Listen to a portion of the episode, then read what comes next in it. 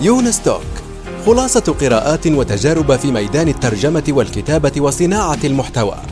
تأتيكم أسبوعيا في قالب مميز وشيق يقدمها الكاتب والمترجم يونس بن عمارة.